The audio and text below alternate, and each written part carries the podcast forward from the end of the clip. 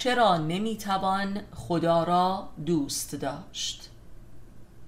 ایده خدا همچون یکی از هزاران ایده دیگر در ذهن بشر کما بیش حضور دارد.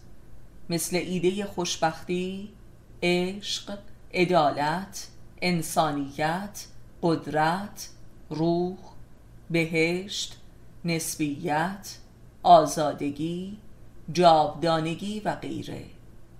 این ایده ها جملگی مخلوق ذهنیت و نیازهای ما در زندگی هستند و به همین دلیل هر یک از ایده ها در نزد هر فرد و قومی دارای احساس و تعریف و خواص متفاوتی است.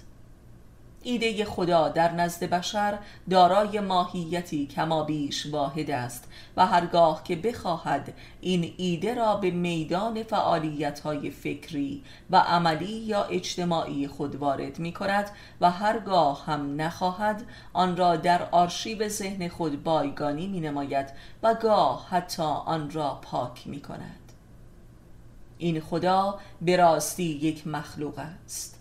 مخلوقی فانتزی و توجیهی و مسلحتی ولی خدایی که خالق و رزاق و حافظ و محات و محیط و ظاهر و باطن و حائل و باصل و حاضر و ناظر و ابدی و روح و حیات و هستی انسان باشد خدای ایده ها و مسلحت ها و محاسبات و خواستن و نخواستن بشر نیست. چنین خدایی اگر باشد مسلما اکثر ما را با او هیچ ارتباط و آشنایی در زندگی نیست و جدیترین باورمان دربارش در بیمارستانها و قبرستانها آشکار می شود این خدای مرگ و نیستی است و محلی از اعراب در حیات و هستی ما ندارد و در واقع همان نابودگی و عدم است.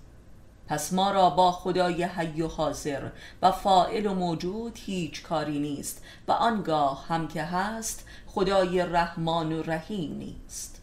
بلکه میر قذبی شکنجگر و انتقام جوست که از زجر دادن و میراندن ما لذت می‌برد که هرچه که بیشتر ما را زجر می‌دهد بیشتر به یادش میافتیم و درست به همین دلیل ما را زجر می‌دهد. این خدایی بس مخوف و مهلک است و از او هولناکتر موجود نیست. چون این خدایی را چگونه می‌توان دوست هم داشت و بلکه عاشقانه پرستید؟ آیا آدم می‌تواند از شکنجگر و ازرائیلش ممنون باشد و او را پرستش نیز بنماید و بدون او لحظه ای تا به ماندن نداشته باشد؟ پس ما را با آن خدایی که انبیا و اولیا و عرفا توصیف کرده اند هیچ آشنایی نیست پس آیا بهتر نیست نام این خدای خیالی را همان دیو و یا شیطان بگذاریم؟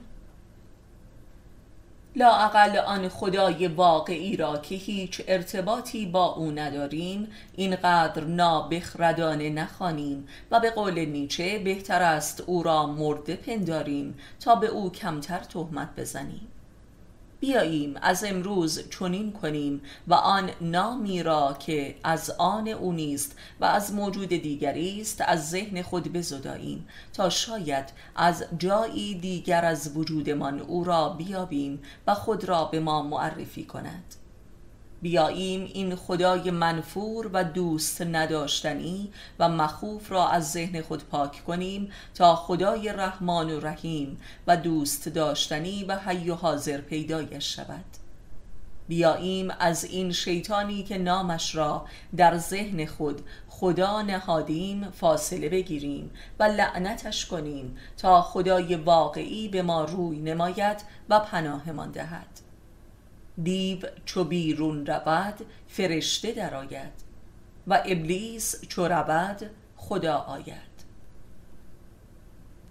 ایده خدا همانا نام مستعار ابلیس در زن ماست که ما را بازی می دهد. همانطور که ما او را بازی می دهیم همانطور که قرآن کریم خدای زن را هوای نفس بشر خوانده است.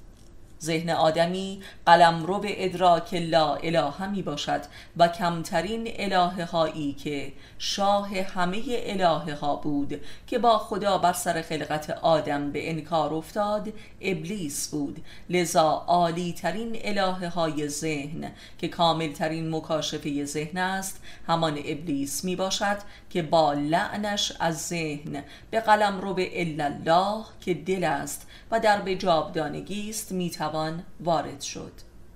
در واقع آنکه ما در ذهن خود خدا مینامیم ابلیس است که به قول قرآن تنها دشمن انسان و عزت و عظمت اوست.